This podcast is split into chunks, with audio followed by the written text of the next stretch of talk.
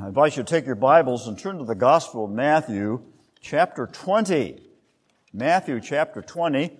We're going to look for a few moments at the parable of the laborers in the vineyard. This parable is found only in Matthew. It's not in Mark, Luke, or John. A parable. What's a parable? It comes from two Greek words, para and balo. One meaning to be near, the other to throw or to put. So it came to mean to place side by side. And so some have defined a parable as an earthly story with a heavenly meaning. And that's good as far as it goes, but doesn't go quite far enough. A parable in scripture is an analogy using a common experience to teach a moral or religious truth. But with Jesus' parables, they were designed not only to reveal truth, but also to conceal truth. That is, it was not only an illustration of a truth, but also designed to cause questions, to bring even conviction to those who heard these parables. When he told a parable, they were not always clear to his disciples. They, they left quite often scratching their head and saying, What did he mean by that? Master, what did you mean? Can you explain more about that? So this is certainly going to be the case today, especially the element of surprise, which often comes in a parable. And we'll notice a couple of surprises as we go through this. Let me read it to you. First 16 verses, Matthew 20. For the kingdom of heaven is like a master of a house who went out early in the morning to hire laborers from the vineyard. After agreeing with the laborers for a denarius a day, he sent them into his vineyard. And going out about the third hour, he saw others standing idle in the marketplace. And to them he said, You go into the vineyard too, and whatever is right I will give you. So they went. Going out again about the sixth hour. And the ninth hour he did the same. And about the eleventh hour he went out and found others standing. He said to them, Why do you stand here idle all day? They said to him, Because no one has hired us. He said to them, You go into the vineyard too. And when evening came, the owner of the vineyard said to his foreman, Call the laborers and pay them their wages, beginning with the last up to the first. And when those hired about the eleventh hour came, each of them received a denarius. And when those hired first came, they thought they would receive more, but each of them also received a denarius. And on receiving it, they grumbled at the master of the house, saying, These last worked only one hour. You've made them equal to us who have borne the burden of the day and the scorching heat. But he replied to one of them, Friend, I'm doing you no wrong. Did you not agree with me for a denarius? Take what belongs to you and go. I choose to give this last worker as I give to you. Am I not allowed to do what I choose with what belongs to me? Or do you begrudge my gen- generosity? So the last will be first, and the first last. One of the most common protests in the English language, and we hear a lot about in our day, is that's not fair. Little children say that. Well, what's not fair? He got a bigger ice cream cone than I got. It's not fair. Or Christmas time. How come he got more gifts than I did? That's just not fair. Or a baseball game the umpire calls the runner out at first base. And you know that he was clearly safe at first base. It's not fair that he was called out. And on and on we go. We hear about unfair labor practices, unfair wages, unfair profits, unfair, unfair taxes. Everyone deserves a fair share. Hearing a lot about that in the political realm nowadays. How about this one? It just doesn't seem fair that God would send good people to eternal hell. That's not fair. So, what does Jesus say about fairness in this passage? Let me retell the story that I just read to you again. Let's bring it up to modern terminology. A denarius, which was referred to a couple of times, was a day's wage. You earned a denarius for a full day's work in Bible times. Well, I'm going to change that a little bit here. Let's say that the arrangement is going to be for $17 an hour. For 12 hours, that would be about $200. We're just kind of rounding it out here.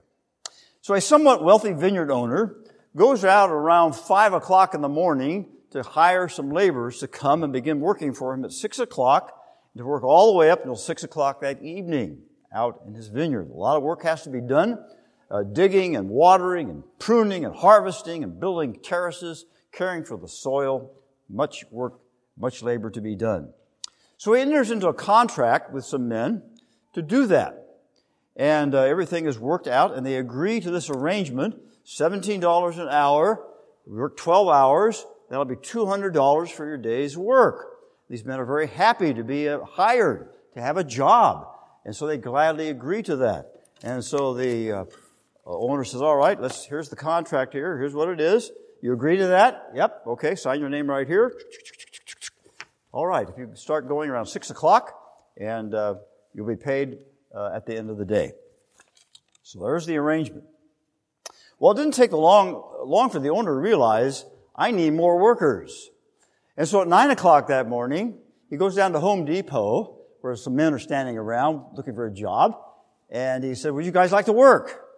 I said, yeah, we're looking for work. All right, come and work for me. And then after they start to work, still he needs more workers. So uh, around uh, noon, he goes out and gets more workers to come. And with these workers, as well as the guys that come at 9 o'clock and at 12 o'clock, he doesn't enter into any written agreement with them. He says, look, I'll be fair. I'll, be, I'll do what's good for you, and, and, I'll give you a nice wage when you're finished. And they, by gentleman's agreement, uh, they agree to that. Well, work goes on, but it's getting late in the day. And at Bible times, you know, when it got dark, it got dark. You had to finish your work by the time it reached that point. He still needed more workers. So at five o'clock, just one hour before closing time, he goes out and hires some others. And they come in and they work for the one hour. Now, up to this point, everything seems to make sense. Everything seems to be understandable. Hopefully I've made it understandable to you. This would be a typical time of, of work and labor in Bible times. But it's exactly at this point that Jesus is going to give a couple of zingers here, a couple of surprises in his account. Look at verse 8. And when evening came, the owner of the vineyard said to the foreman, Call the laborers, pay them their wages, beginning with the last up to the first. Beginning with the guys that work one hour, and we'll save the guys that work 12 hours for the end. Now, that usually was not done. It was usually the other way around. Here's the guys that have been there all day, pay them first, and finally you get down to the one hour guys and say, here's your money, and then you close it off. So there's surprise number one. But a second surprise awaits. Verse 9. When those, when those hired about the 11th hour came, each of them received, bring it to modern term, each of them received $200. Only worked one hour. The owner gave them $200. Oh, they're a surprise. Wow. This is great. So that was a surprise. It's implied that the other workers here also received that amount, but they're not part of the story. We're now taken down to the 12 hour guys. Now, if we use our imagination a little bit, we can almost hear them thinking to themselves, wow, these guys that work one hour got $200. We work 12 hours. Let's see, 12 to 12.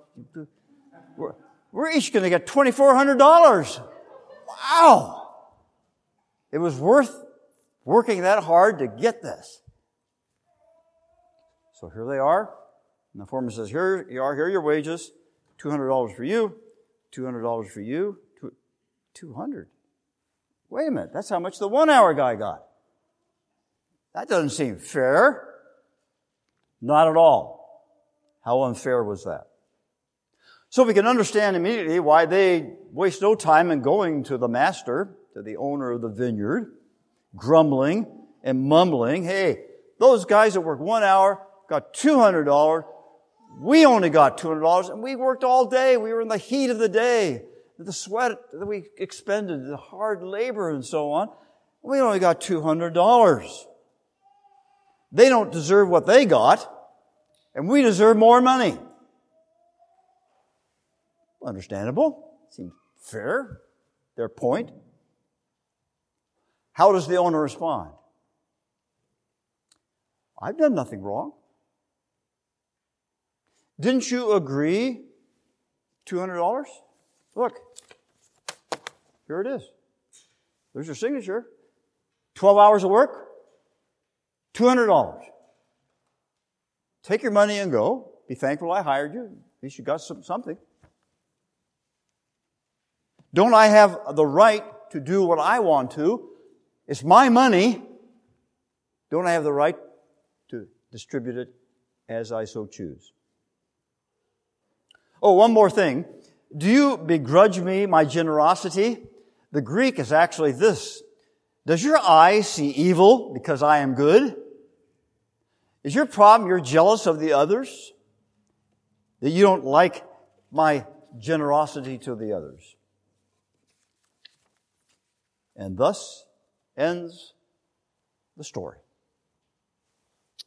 So, what sense does that make? Why did Jesus tell a story like this?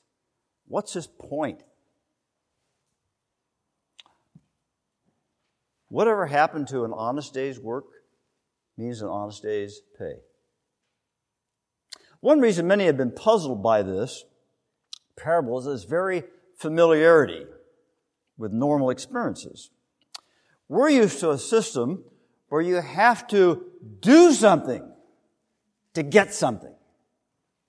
You have to put in your years at school, so eventually you get your high school diploma, or you go on to other work to get a college degree or whatever. You spend a lot of hours doing that. Those of you that want to get a driver's license, first of all, you have to learn how to drive a car. Perhaps your mom or dad help you with that. And then you have to study the manual to know the rules of the road. So you do all that. Then you've got to take a test and finally the great day comes when they say you passed. Oh, great. You did something to get that. Same way with a medal or trophy in sports. You have to accomplish something to get that. Yet here's Jesus in this story turning everything upside down. But on top of all this, what in the world does this story have to do with the gospel? Ah, it has a lot to do with it. First of all, we need to see this story in its context. What do we mean by context? It means verses before and after. I had a professor in college who once told about how not to do scripture. You don't reach into the Bible and tear it torn and bleeding from context. Illustration kind of being you don't reach into a body and rip out a part to take a look at it. Why? Because every part of our body is connected with every other part of the body. So in scripture, any one verse or one passage like our parable today is related to the rest of scripture, but particularly its immediate context. Notice verse 16, the, the kind of the tag to the story. So the last will be first, and the first will be last. Now there's the real heart of the parable. Don't miss that. Christ was using this story to illustrate a point in a very unusual way. Now go to the last verse of the preceding chapter, chapter 19, end of verse, or verse 30. But many who are first will be last, and the last first. Now the order is reversed there a little bit, because in verse 16 of chapter 20, the emphasis was to be that the last became first. The guys who worked at 5 o'clock, employed last, over against the first guys who were there all day but the same idea is there. Christ is saying, in effect, do not be among the first who become the last. Avoid the work for wages spirit with respect to my kingdom and spiritual matters. And as you do this, be far removed from any envy or pride.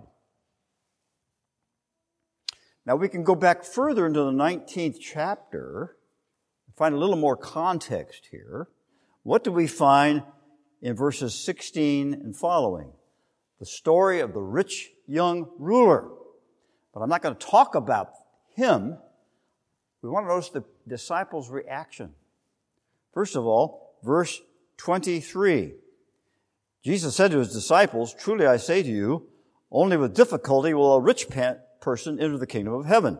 Again, I tell you, it's easier for a camel to go through the eye of a needle than for a rich person to enter the kingdom of God. When the disciples heard this, they were greatly astonished, saying, Who then can be saved?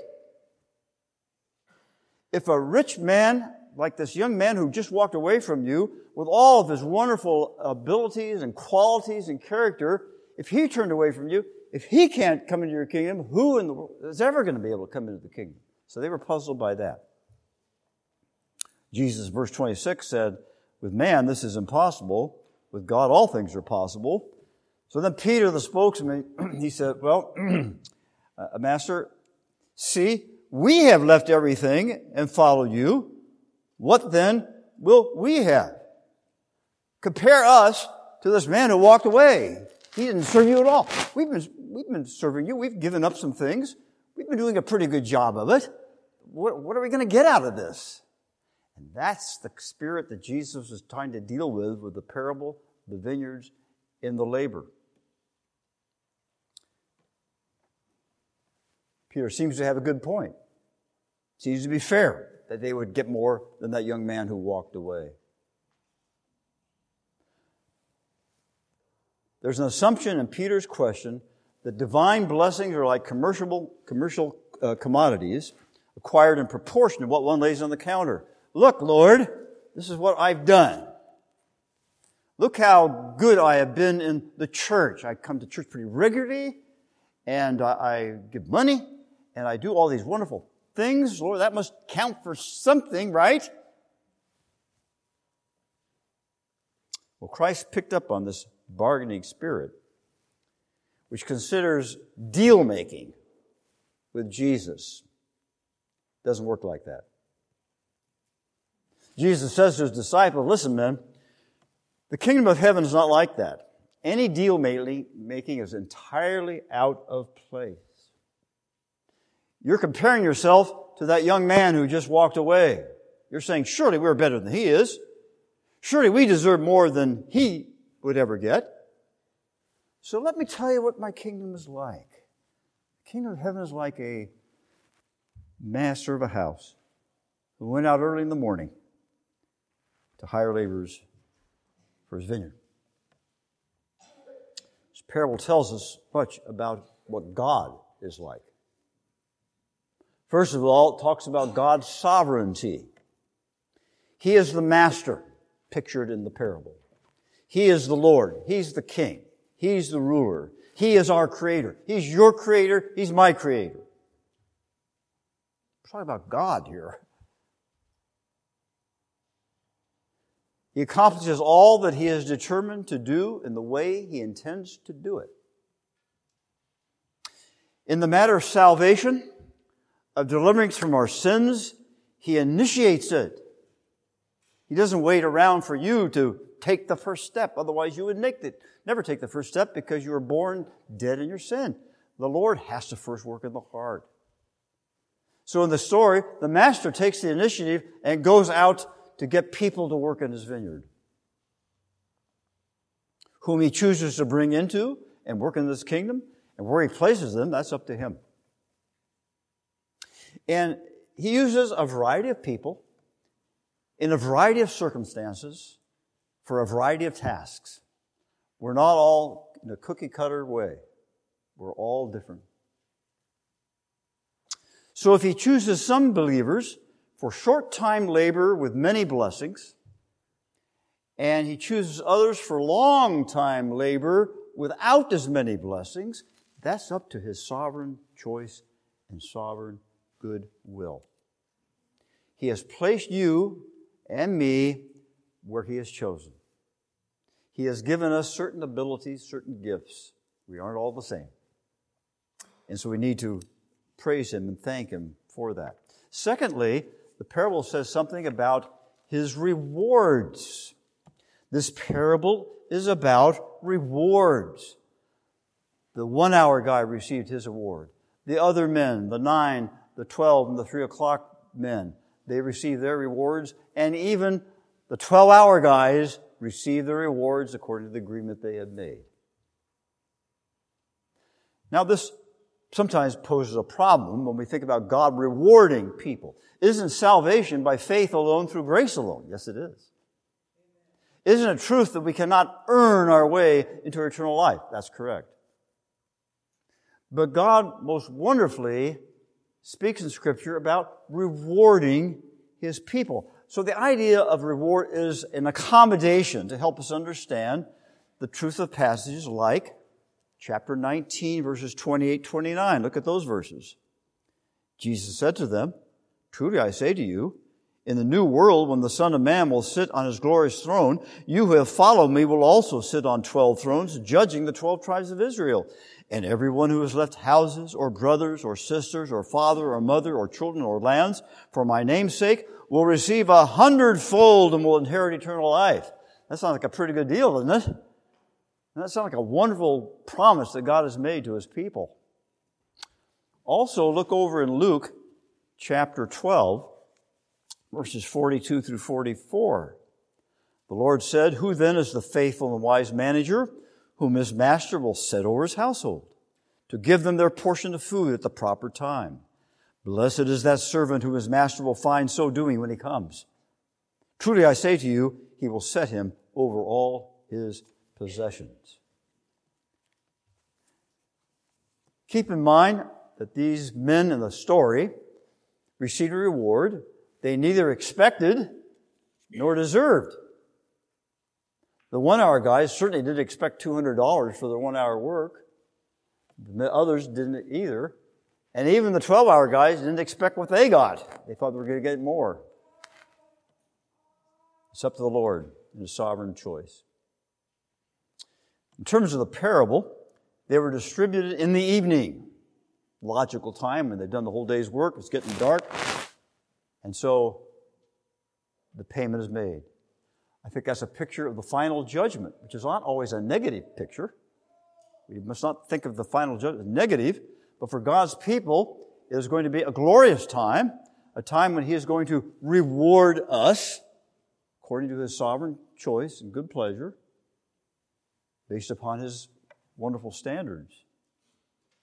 Yet the joy that we each have will be complete. We won't be jealous in heaven because somebody got more than somebody else got. You see, the Lord is not concerned with only what we do, but how we do it.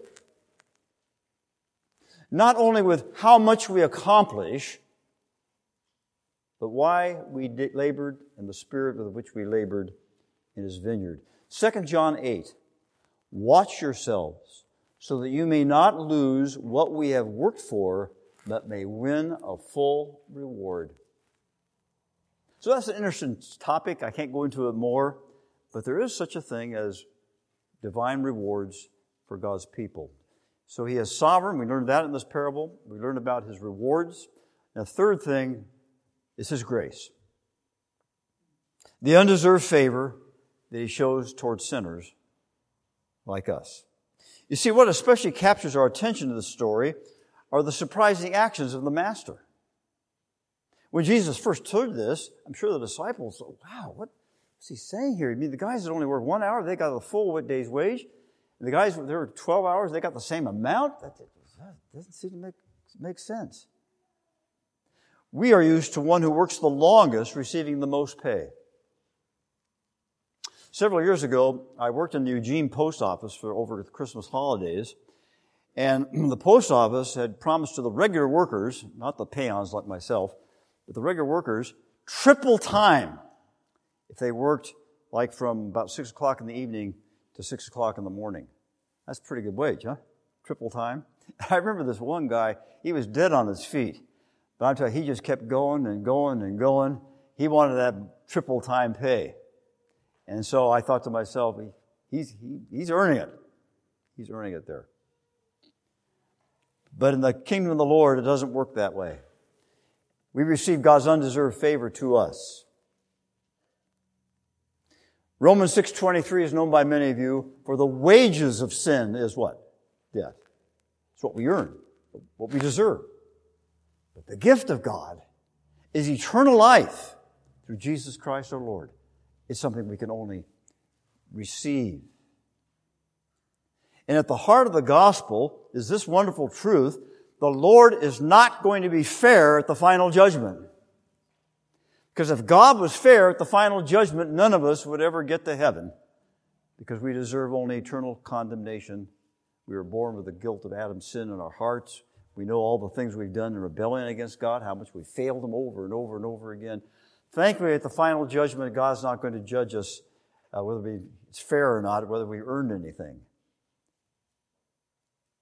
We can only rest upon the work of Jesus on our behalf, that perfect righteousness credited to us, received by faith alone.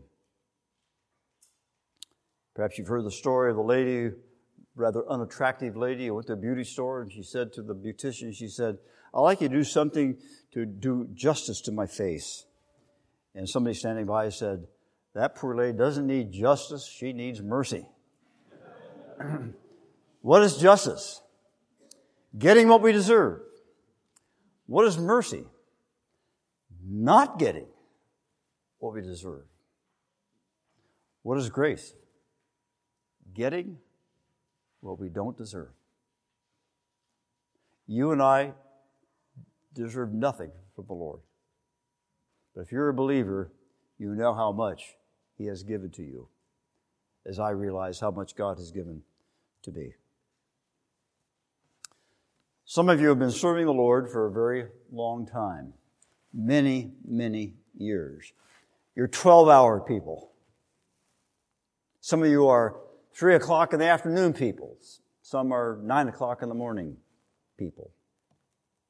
And some maybe are 5 o'clock in the afternoon people, fairly new to the Christian faith. Looking around at newer or more outgoing believers, there may be times you're tempted to cry, how come they get more acclamation? How come more people seem to honor them? How people more aware of what they are doing and not what I'm doing? I'm often ignored in what I'm doing. Unfair, unfair. Beware of that prideful spirit.